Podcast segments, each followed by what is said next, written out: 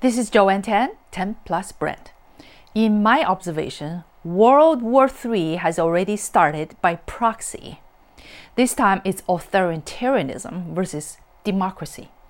On the one side is the authoritarian camp, which includes Russia, North Korea, Iran, and China.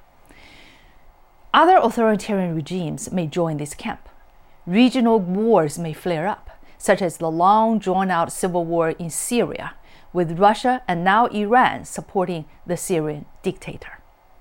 On the other side, the democracy camp, which includes the United States, NATO, and all the democratic countries, and those who value democracy.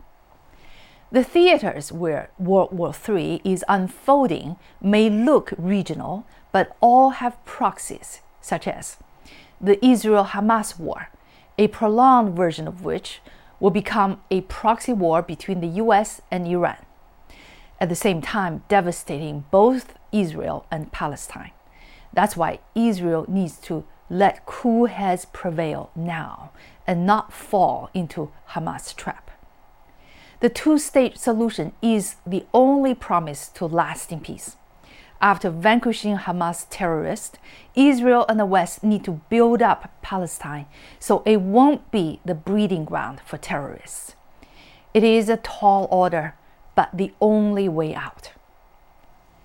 The Ukraine Russia war, which is already a proxy war between NATO and Russia. Now, Russia is supported by North Korea, Iran, and China, militarily or financially. And the high probable Taiwan China war coming up. No doubt who will be on China's side Russia, North Korea, Iran. Who will be on Taiwan's side? other than the US. The United States by itself cannot afford to support Israel, Ukraine, Taiwan, and whoever else militarily and financially. We need to spread the load with the NATO countries.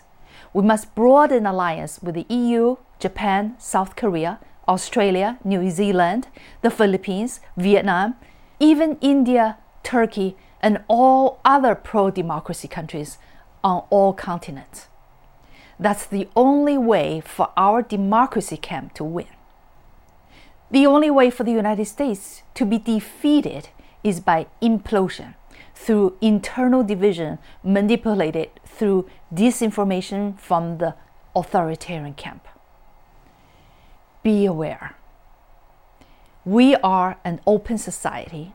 They are lurking in the dark, using AI and whatever else to tear us down we must vigilantly defend our own democracy first.